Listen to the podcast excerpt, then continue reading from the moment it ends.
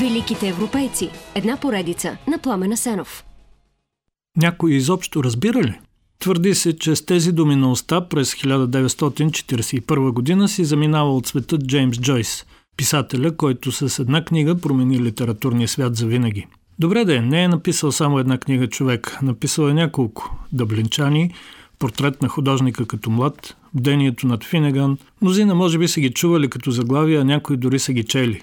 Но също както архитекта Гауди остава в света най-вече с прочутата си катедрала Саграда Фамилия, така и Джойс е известен най-вече със своя Одисей.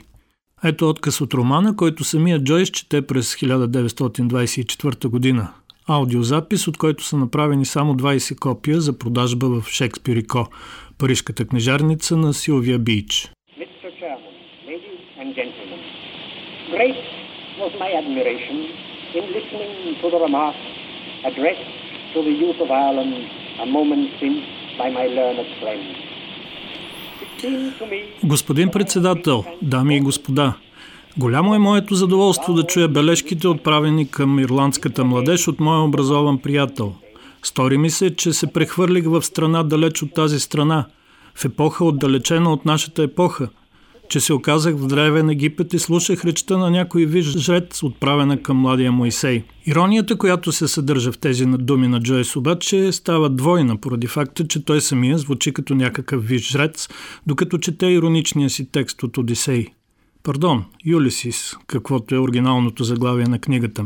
Юлисис е римския вариант на гръцкото Одисеус. Използването на името по този начин веднага насочва към една от знаменитите способности на ирландския литературен Херкулес да бъде изключително деликатен със смисъла на думите и със смисъла на смисъла. За да иллюстрирам тази негова способност, за миг ще се отклоня от катедралата, която представлява романа Одисей, към нещо кратко. Например, песен 11 от поетичния цикъл Камерна музика. В буквален превод заглавието на песен 11 е «Кажи с Богом на момическите дни», което аз бих превел по-скоро като кажи с Богом на девичите дни. Колкото приблизителен и груб да е този превод, мисля, че добре иллюстрира способността на грубияна и извратеняка Джойс да бъде деликатен с думите.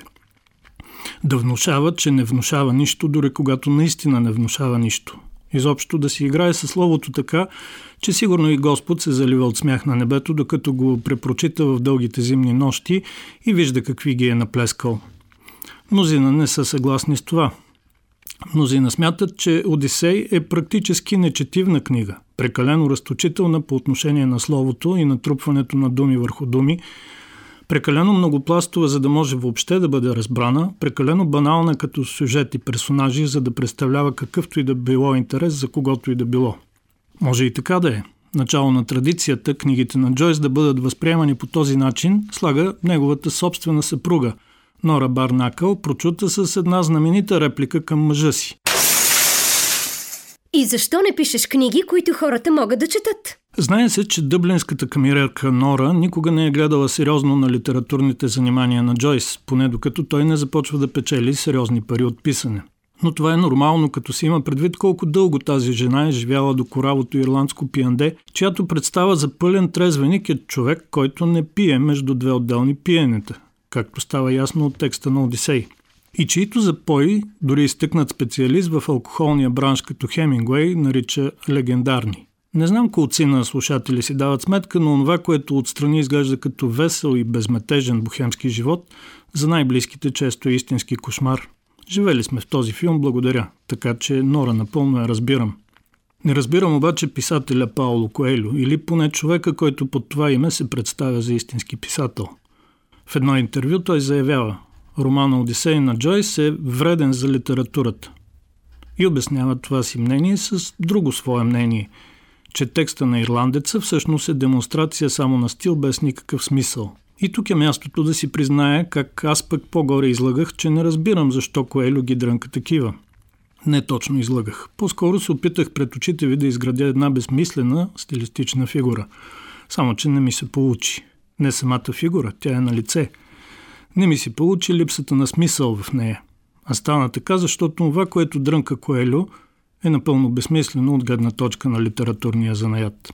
Слава Богу, истинската стоеност на Джеймс Джойс, значението му за естетическия дух и характер на модерната епоха не зависи от оценката на някой си Пауло Коелю, който признавам на външен вид прилича на писател. Но и това е най-добрата му литературна характеристика. А най-обективната е празна, лъскава опаковка, продукт на скъпа рекламна кампания.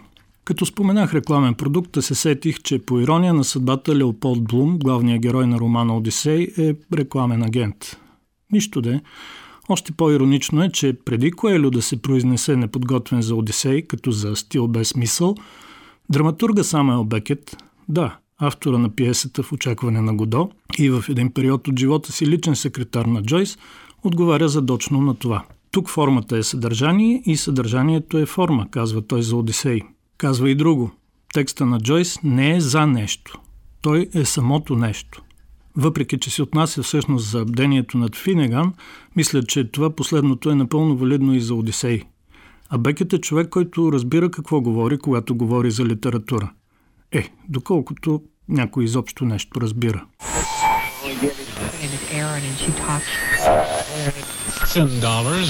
Три кварка за мистер Марк.